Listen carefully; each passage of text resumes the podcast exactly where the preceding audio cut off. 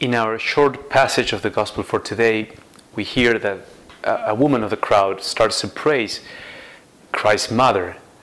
Basically, she's saying the, the Jewish version in the day of what people today would say, how proud your, proud your mother must be of you.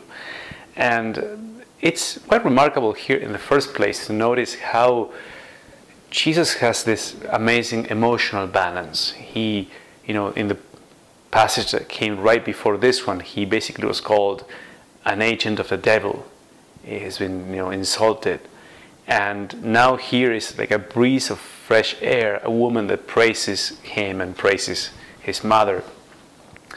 And but notice the balance of the Lord. Instead of losing his head over this and, and just kind of wallowing in his praise or positive feedback, he immediately recovers his sort of composure and, and, and says, yes, that's very good, right, but rather, this is better, right? He re-reads the situation from a perspective of faith. And basically what the Lord is saying here is, as you know, some of the fathers of the church would notice on this passage, that the Lord is not saying this against his mother. He's not, you know, kind of denying or contradicting this compliment to, to his mother, but rather saying, Mary is not, my mother is not so blessed because, mainly as, as a natural thing, because she happens to be my mother, and how proud must she be of having a child like me. But rather he's saying, the highest blessing she has is that she could receive me from the Father for her faith and her obedience, that, that openness and confidence in, in the Father that she has, that's the source of her blessedness.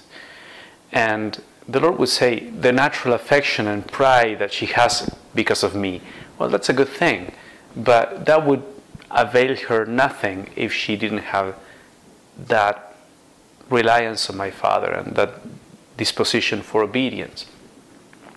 You may have noticed in, in, in your own experience how whenever the Spirit of God enters into a relationship, how God kind of take, makes the best of that relationship. Uh, the presence of God's grace enhances all human affection.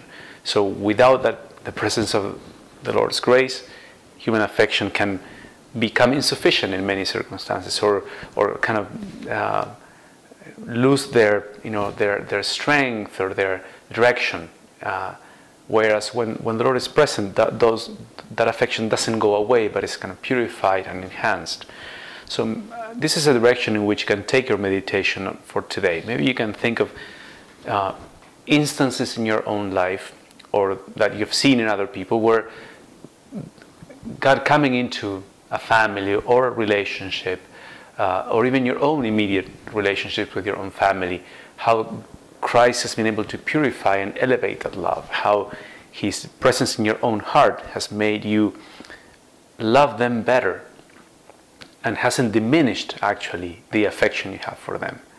Um, so just just to, so I think you can go in these two directions. Look at the heart of Christ and look at his balance, but also look at how, you know, the, uh, that the entry of the Lord's grace in your life can also purify and elevate human affections, and uh, just marvel at that, what the Lord does and how he um, sanctifies even our relations in that way.